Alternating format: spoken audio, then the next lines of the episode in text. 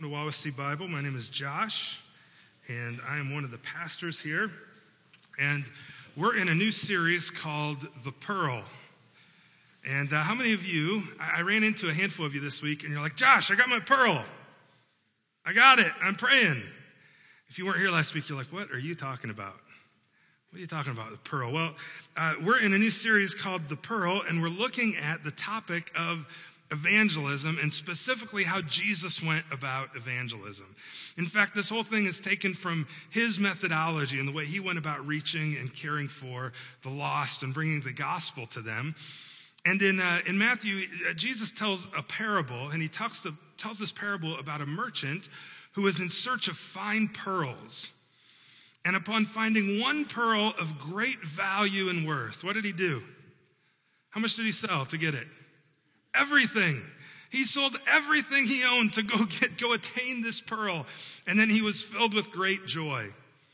Well, I told you last week, that's kind of changed my understanding and view and theology and heart toward evangelism. Because a lot of times I think of evangelism as something where, I don't know about you, I can only speak for me growing up, like it was something I had to persuade people of.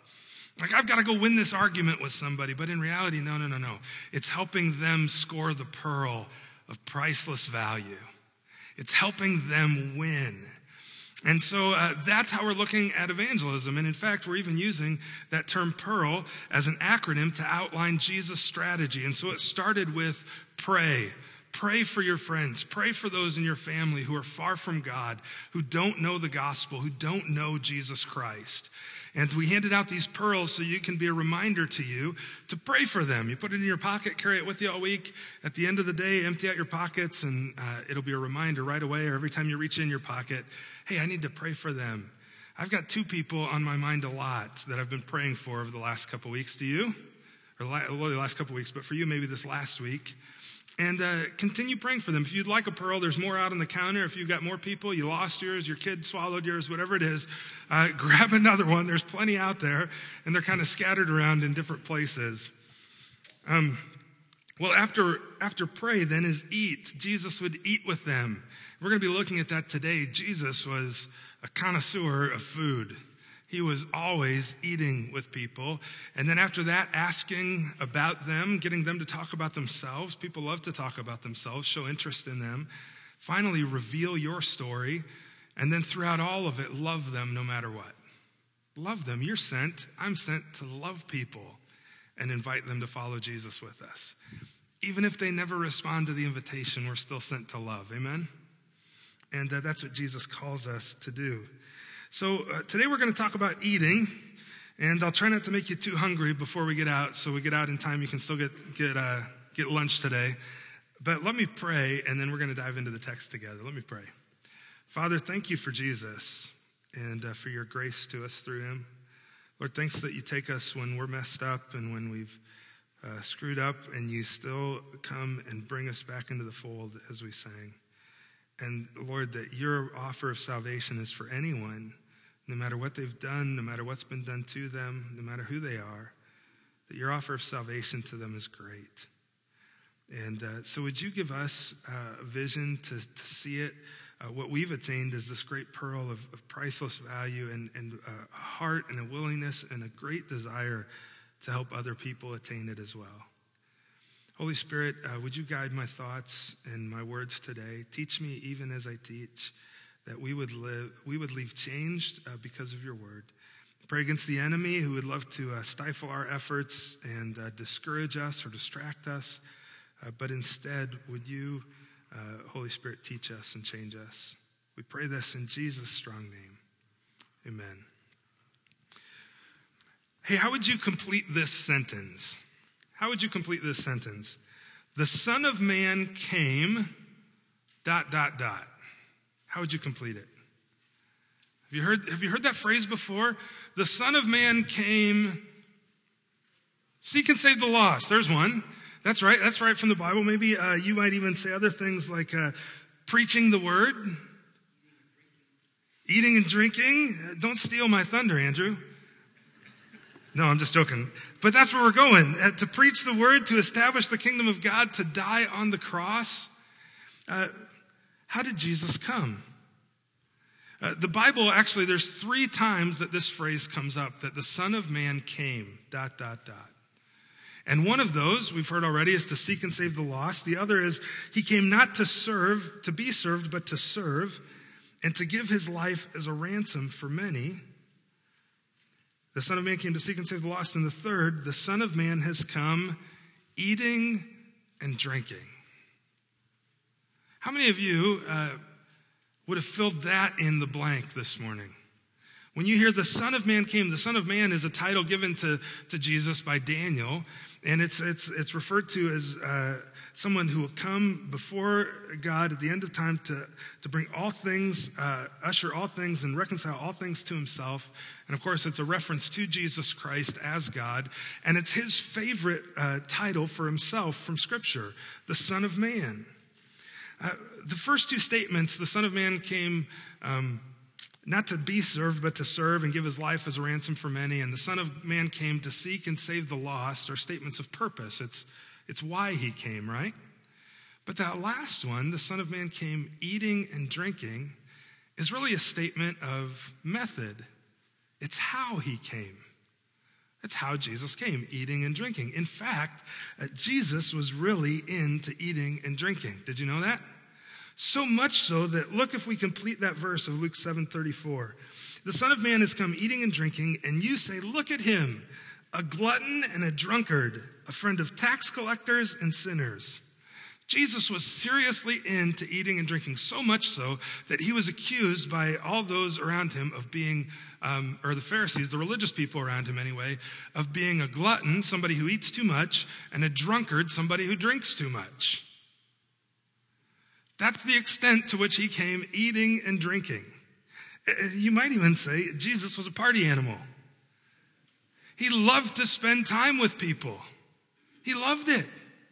And uh, most of his evangelistic strategy, you know, I, have got, I've got literally thousands of books in my library, especially my digital one. And I could pull up all kinds of titles about uh, missional strategy and cultural hermeneutics and apologetics and all these different things. But do you know how Luke sums up Jesus' missional strategy? Eating and drinking grilled fish, bread, and a pitcher of wine. That's Luke's, that's Luke's emphasis on Jesus' strategy of evangelism eating and drinking. Uh, he, he spent so much time doing this. In fact, Luke uh, was always talking about it, as I said. Luke chapter 5, Jesus is eating with tax collectors and sinners in the home of Levi.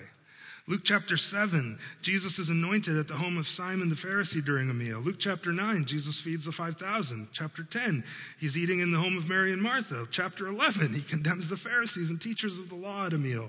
14, he's at a meal when he urges people to invite the poor to meals rather than just their friends. Uh, uh, chapter 19, he's uh, with Zacchaeus. Uh, chapter 22 of Luke, he, the account of the Last Supper. And then even in Luke chapter 24, after he's risen, he eats with his disciples on a couple occasions. He came eating and drinking. That's Jesus' missional strategy. Robert Karris, he wrote a book called Eating Your Way Through Luke's Gospel. And he said this He said, In Luke's gospel, Jesus is either going to a meal, he's at a meal, or he's coming from a meal. That's what he's doing. Here's the big idea in, in Jesus spending all this time eating and drinking with people, do you know what he was doing? He was spending time with the lost. That's what he was doing. In fact, the reality is, Jesus spent more time with lost people than he did with religious people. According to the text, he seems to have spent more time with lost people, quantity of time, than he did with religious people. How does that make you feel? If you're a religious leader, you're a church, you spend more time with people outside of the church than people in the church. At least it sure seems that way. Often, his evangelistic efforts, he spent time with the lost. In fact, so much time with other people, he was called a friend of tax collectors and sinners. And that wasn't meant as a compliment. It wasn't meant as a compliment. Um, we're going to come back to that here in a moment, but I want to show you the prominence of meals in the Bible. And again, I'm going to try not to make you hungry, but there's meals. And, and by the way, why do we do this? Because it's God's design. God designed us, He created us. He's the one who made food tasty and, and made it that you want to eat it. Think about that. He could have made just food as something that is just for sustenance. You just, you know, you just have enough and it's just, you know, a pill you take and you're good to go. But he put pleasure into eating. Isn't that a good thing? Amen? Amen. That's a great thing. And you can glorify the Lord when you eat and when you drink. And it's a good, good thing. And, and I, I, just think it's, it's interesting, all the meals in the Bible. He, he invented meals to be a centerpiece of human relationships. God invented food, He invented making it delicious, He invented making meals communal. They were created to have a really important role in our lives. How about in the Old Testament, covenants? Every time a covenant is struck, do you know how they celebrated it after the covenant was cut and, and made? Guess what they had? A big feast. They ate. hey, this is, this is good. This is good. How about weddings? What would happen after weddings? A big meal.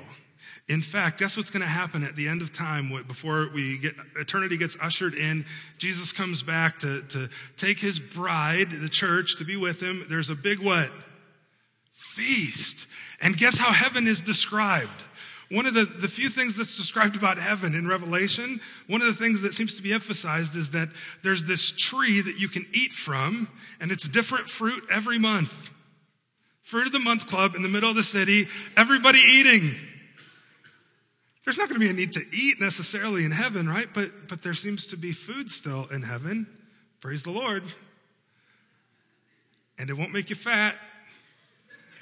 Well, it might make you fat, but it won't make you unhealthy. That'll be good, right? How about after victories in the Old Testament? After a big victory, there would be a huge feast. When you had strangers into your home, you were, you were told to welcome them with a meal.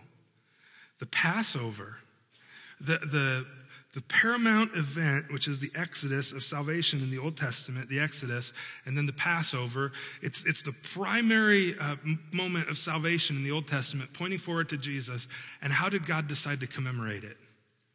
With a meal, with the Passover meal that would be celebrated every year, even by Jesus himself. And now we celebrate it not as Passover, but as communion, remembering and looking back on what Jesus accomplished for us after sacrifices. A lot of people, you may not realize this, but after they would sacrifice an animal, uh, then they would eat it. There were meals after sacrifices. And of course, we already talked about heaven, they'll be eating in heaven. And in the life of Jesus, meals play an important role. Do you know his first miracle happens where? At a wedding feast. In John chapter 2, he changes the water into wine. And uh, Jesus doesn't just change it into the, the cheap wine that you buy at Aldi, but he puts it into the, the really good wine into there, right? I mean, it's the guy drinks it. He's like, "This is so good." Most people save the cheap wine for the end, but you would save the good stuff for the end. And then uh, the feeding of the five thousand, and the feeding of the four thousand, and he's feeding people, not just spiritually, but their stomachs. In his teaching, he would often teach over a meal while they're reclining at the table. Communion, of course, we're going to celebrate communion today, uh, pointing back, looking back to the Passover, but that's a meal where we remember Jesus' work on the cross. Uh, in reconciliation, John chapter 21, that's really looking at uh, his reconciliation with Peter, was over a meal. Um, and then, you know what's really shocking, though? Is when you start looking at all the times Jesus is eating in the Bible, there are new, the, the, by far the one that happens the most over a meal is evangelism. Evangelism happens over a meal. Jesus eats with people. It starts making me, making me think about um, this wasn't just something in the Old Testament and New Testament, right? Wouldn't you agree that meals are important even today? I mean, not just for sustenance. If it was just for sustenance, it wouldn't. It would have maybe the Bible would have said, you know, Jesus came eating and drinking, but it certainly it certainly would have wouldn't have called him a glutton and a drunkard if it was only for sustenance. He ate and enjoyed it to the excess. And I just wonder if you thought about your kitchen table. This is a picture of our kitchen table. When Hannah and I uh, we got married and we lived in a small house I had owned before that for a couple years, and then we had the opportunity to build a house. And uh, I drew up this design. I wanted to have this table made. And we had it built by a friend of ours after I kind of sketched it all out. So it's exactly what we wanted. And there's uh, two long benches. This is one of our kitchen table benches up on stage here this morning. And our heart for doing that is we wanted to have people over. Many of you in this room have sat around our table. Many of you have sat on this bench, potentially. And, and we've had people over, and we hope to have more and more. This last year was a year where we didn't get to do that as much as we'd like to. Um, but our heart in doing that, we just thought, man, how, wouldn't it be great to have a centerpiece where this is where our family gathers together? This is where memories are made. There's already been times where we've cried over that table, where we've laughed over it. I built a shelf in it where we put games and play games when people come over. The, the bench is already getting scraped up and goobered up with Charlie's goobers as he eats. And I just, I wonder what stories are, are going to take place around that table. There's probably going to be some really good moments in the future around that table. There's probably going to be some really painful times around that table. But think about yours. I can think back growing up, I can think of three different tables that our family had. And I can remember different stories, and some memories good, some memories bad. Sitting around the table with our family, um, having friends over. Um, we have students over when I teach. We, we do all kinds of stuff, and we hope to do more and more. But the importance of a meal, there's something about sharing a meal together with somebody that there's just something almost sacramental about it, isn't there? About taking that time and sharing it with other people that God uses. I wonder if you have any stories of spending some time late into the evening having a meal with somebody. Or maybe around your table, you remember that time mom forgot to put the sugar and you salt instead on the cake. That's right. I mean, we got stories good, bad, ugly. But let's keep going here. Why meals? Why are they so important? Why did God design them to have such a, a centerpiece in our lives? And where does it fit into evangelism? Why is it that Jesus spent more time doing evangelism over a meal, like I said, with grilled fish, uh, a loaf of bread, and a pitcher of wine than he did anything else? It wasn't altar calls, it wasn't uh, preaching on the street corner, it was uh, hanging out with them in their home. Well, I'll give you three reasons I think uh, eating with somebody is a great strategy for evangelism and seemed to be for Jesus. Number one, meals show honor. They show honor. When you invite somebody to share a meal with you, you're honoring them.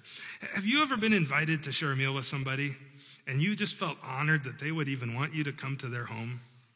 That they would even want to spend time with you?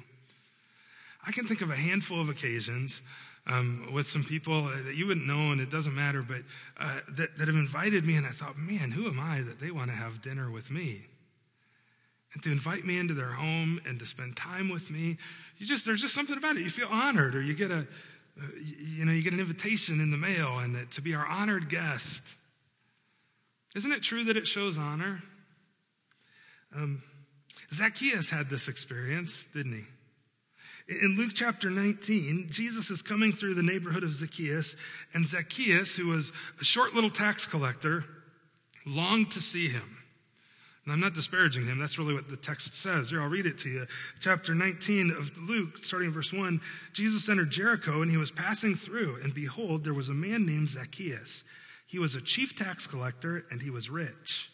And he was seeking to see who Jesus was but on account of the crowd, he could not because he was small in stature. He was just a little guy. He couldn't see over everybody. And so what's he do? He ran ahead. He knew the procession that was coming through town. Everybody wanted to see Jesus. He ran ahead, verse 4. He climbed up into a sycamore tree to see him, for he was about to pass that way. You got it in your mind? Short little Zacchaeus, rich little short little Zacchaeus, can't see, so he runs ahead. Really wealthy guy climbs a tree. Think of the wealthiest person you know. Do you picture him climbing a tree at the Memorial Day parade so they can see the floats going by? Probably not, right? But that's Zacchaeus. He's incredibly wealthy and he climbs a tree to see Jesus. And, and look what happens. When Jesus came to the place, he looked up and he said to him, Hey, Zacchaeus, hurry down. Hurry, come down, for I must stay at your house today. Jesus invited himself to supper at Zacchaeus' house. So he hurried and he came down and he received him joyfully. And when they saw it, when the religious people saw it, they all grumbled. Oh, he's gone in to be the guest of a man who's a sinner. And Zacchaeus stood and he said to the Lord, Behold, Lord, the half of my goods I give to the poor. And if I've defrauded anyone of anything, I restore it fourfold. And look what happens as a result of the time Jesus spends at Zacchaeus' house. Jesus said to him in verse 9, uh, Zacchaeus, today salvation has come to this house. He says, since he also, Zacchaeus also is a son of Abraham. In other words, he's put his true faith in me. He's a Christian. Salvation has come to this house. I wonder, uh, wouldn't it be cool if uh, by our engaging in the pearl and praying for people and then eating with them, that one day we would be able to say, Salvation has come to this house. Not because of us, but because of Jesus working through us, right? Engaging in the same strategy he did. Now, now to eat with somebody requires a lot of time, though, doesn't it? Um, it's not something that happens necessarily all that easy, especially if you invite them over to your house. Uh, but in requiring time, here's the second thing uh, that's good about a meal is it deepens relationships. A meal helps relationships deepen, doesn't it?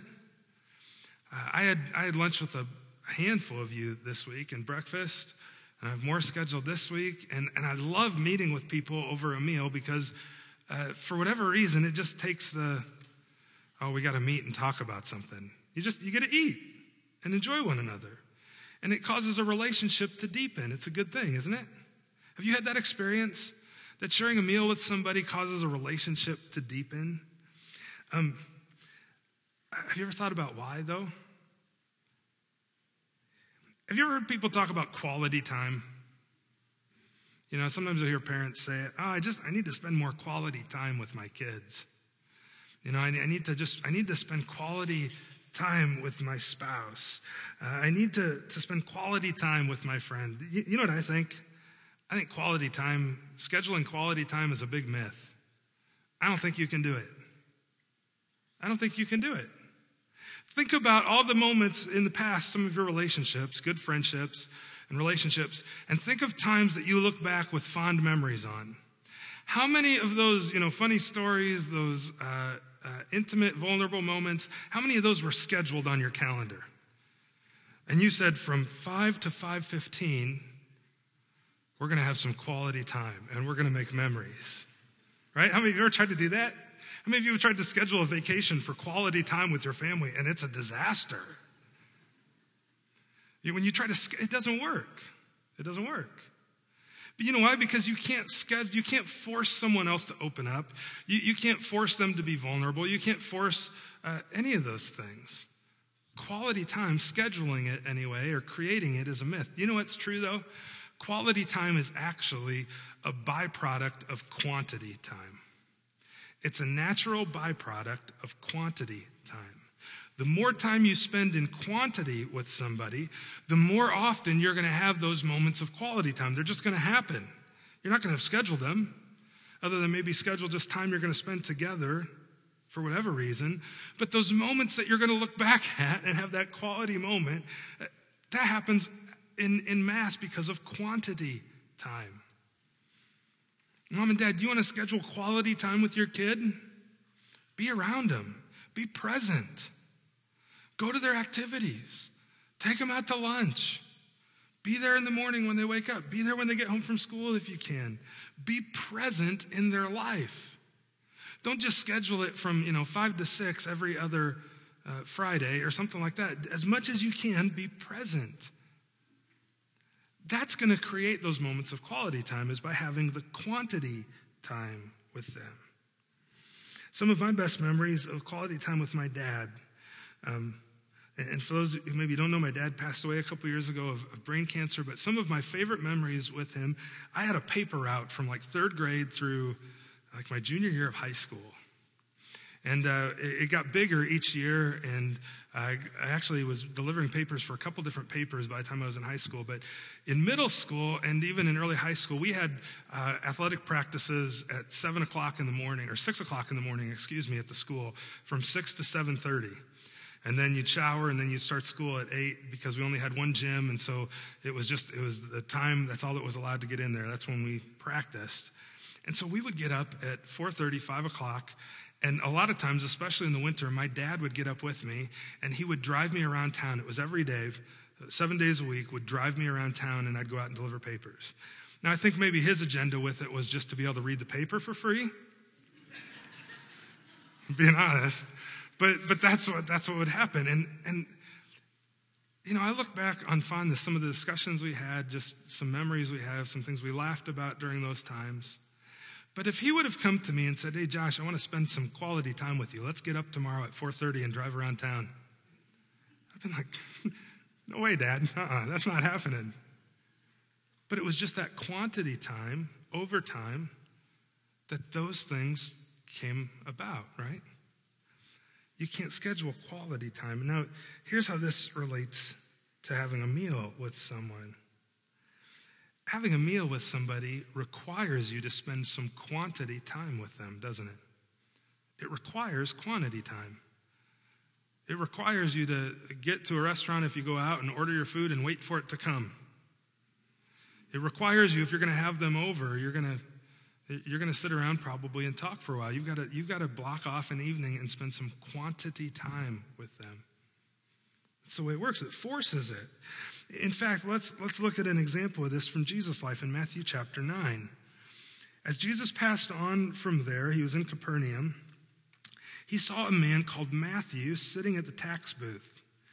And he said to him, he said to Matthew, Follow me. And Matthew rose and followed him. Now, uh, Mark and Luke identify Matthew as Levi. Uh, many scholars think Matthew was like the nickname that Jesus gave to, to Levi. And uh, he was a tax collector, and it says that he was sitting at the tax booth. When you think about that, do you think of Peanuts and Lucy like with a five cent sign? That's what, that's what I picture when I read that.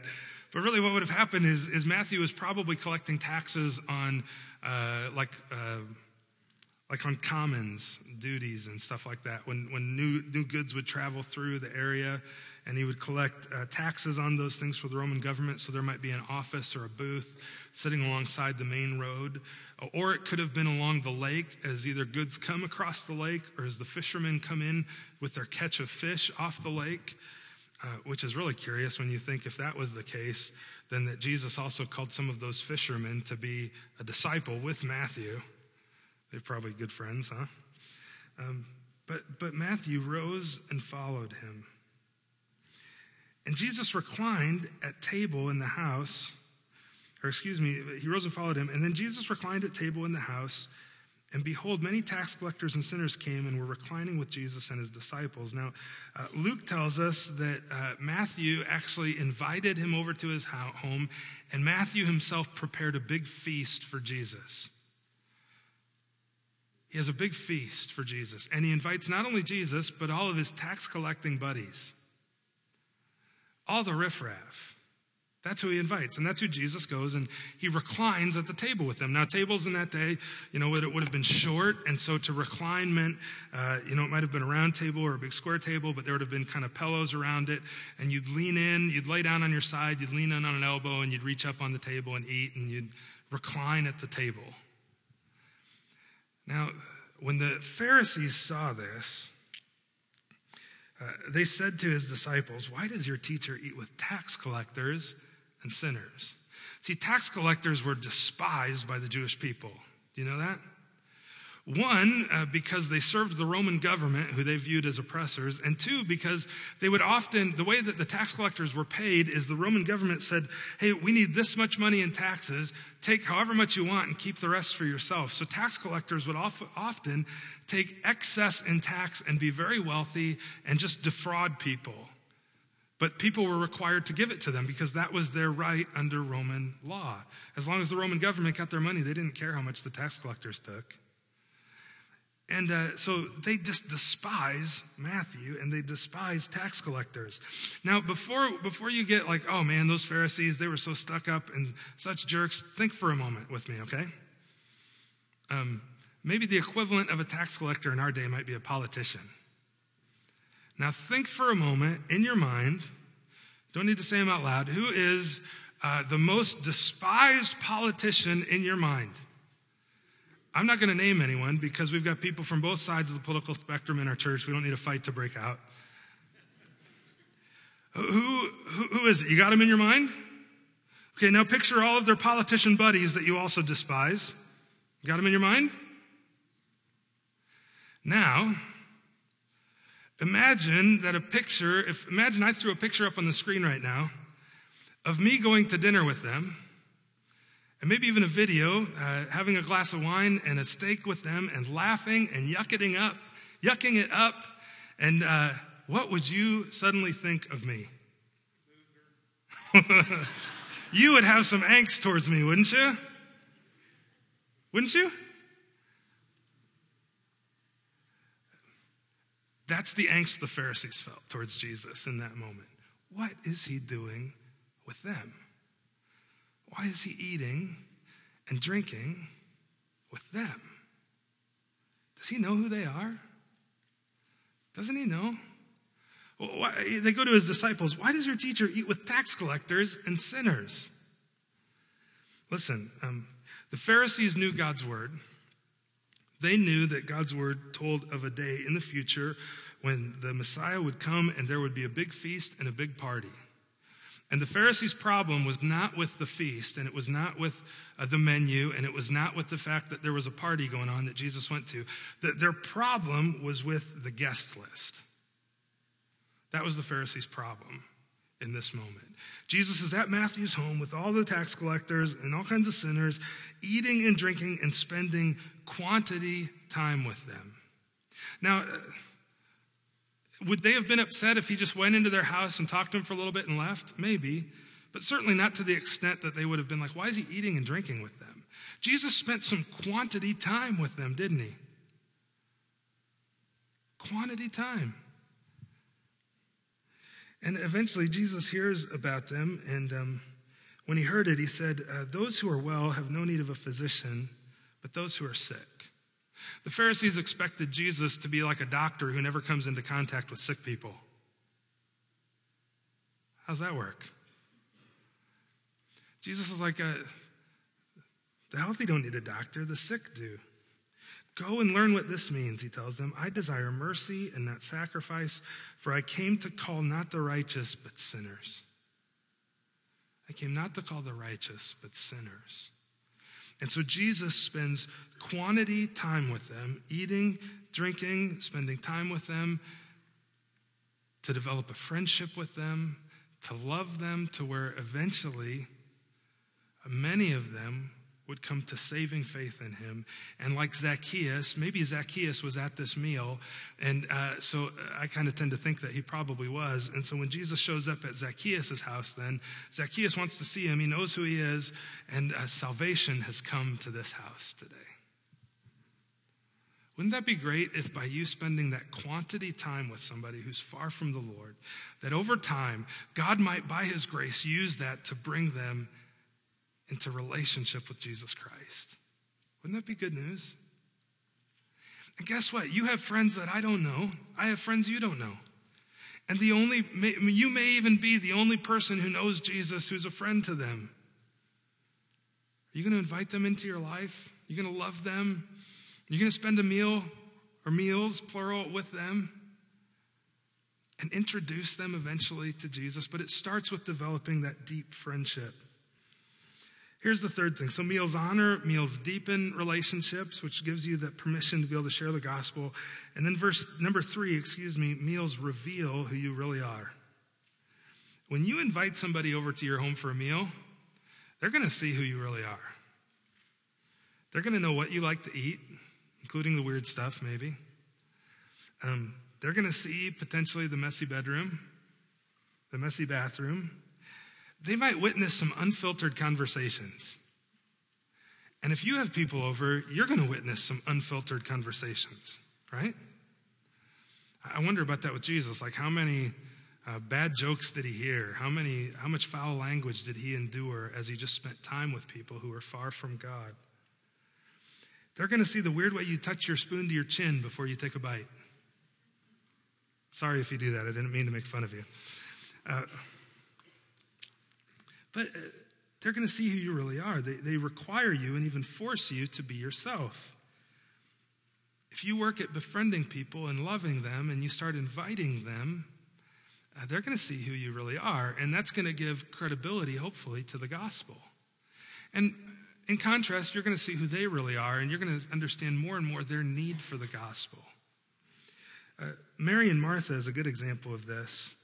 As they went on their way, Luke chapter 10 and verse 38, Jesus entered a village, and a woman named Martha welcomed him into her house. And she had a sister called Mary. Mary sat at the Lord's feet and listened to his teaching. Just as kind of a brief aside here, when it says Mary sat at the Lord's feet, uh, it means that she sat as a disciple at his feet. Now, that was unheard of in that day and age. And this is a real testimony to Jesus and the way that he worked honor and respect and loved women and gave them respect that they had never had before in society. Um, for, for, her to, to, for him to, to let her sit at his feet and, and be taught by him as one of his disciples was unheard of, especially alongside other men who would have likely been there. But anyway, uh, Mary sits down to, to be taught at his feet. And, but Martha, look at Martha. Martha was distracted with much serving. And she went up to him and said, Lord, don't you care that my sister's left me to serve alone? Tell her to come help me. Don't you care? See, Jesus goes over to their house. He's having a meal with them. Mary sits down just to listen and spend time with them and have conversation. And Martha is just like so busy, freaking out, tearing the kitchen apart. You know, trying to get everything out of the oven in time and get everything served and on the table, and um, to the point where she lashes out at her sister. See, if you, you invite somebody into your home, they're going to start to see who you really are, aren't they? That happens with Mary and Martha. And the Lord answered her, Martha, Martha, you are anxious and troubled about many things, but, but one thing is necessary. Mary has chosen the good portion, which will not be taken from her. Friends, as we talk about the pearl and spending, uh, uh, doing evangelism and bringing the good news of the gospel to people who desperately need it and helping them uh, receive a prize, first thing is to pray for them. Start with prayer. Are you praying? You're praying about maybe who you would invite in a couple weeks on Easter? I told you that I promise if you bring them that day, I'm going to uh, to reveal the gospel in a very clear and plain way and I'm going to tee it up for you to be able to reveal your story to them when we're all done. Be praying, though, about who you might invite. Uh, but then spend some time with them, preferably over a meal. But there's other ways to do it. You don't have to spend a meal with them, but spend some time with them. Uh, think about your, your calendar over the next month. Where's some time you can carve out to intentionally spend with that person you're praying for? How are you going to go about that? So last week at the end of the, the, end of the day, you know, this pearl was a reminder to pray. Now it's also a, a reminder to schedule some time with that person or invite them over to your home. And next week we're going to talk about asking questions. And Jesus was a master at asking questions. And we'll give you some tools next week that can help you with that. So as we close, I'm going to pray, but let me just say this. If you're a guest here this morning or you're hearing about this and you're like, you know what, the whole pearl thing, I don't have a pearl to give away. I don't, I've never attained it for myself. I've never become a Christian. It's really simple. Jesus Christ lived the perfect life that you and I could never live. And yet he died the death that you and I deserve on the cross.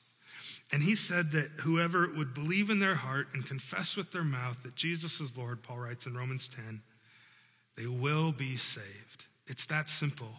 To turn in faith to Jesus Christ and you receive him and you attain that pearl of great price by faith in him. It's that simple. And if you'd like to talk about that, I'd be glad to talk about it with you. Maybe we'll go grab lunch. Sound good? Let me pray. Father, thanks for Jesus. Thanks for your grace to us through him. And Jesus, thanks for your example of how you went about uh, reaching people in the Bible.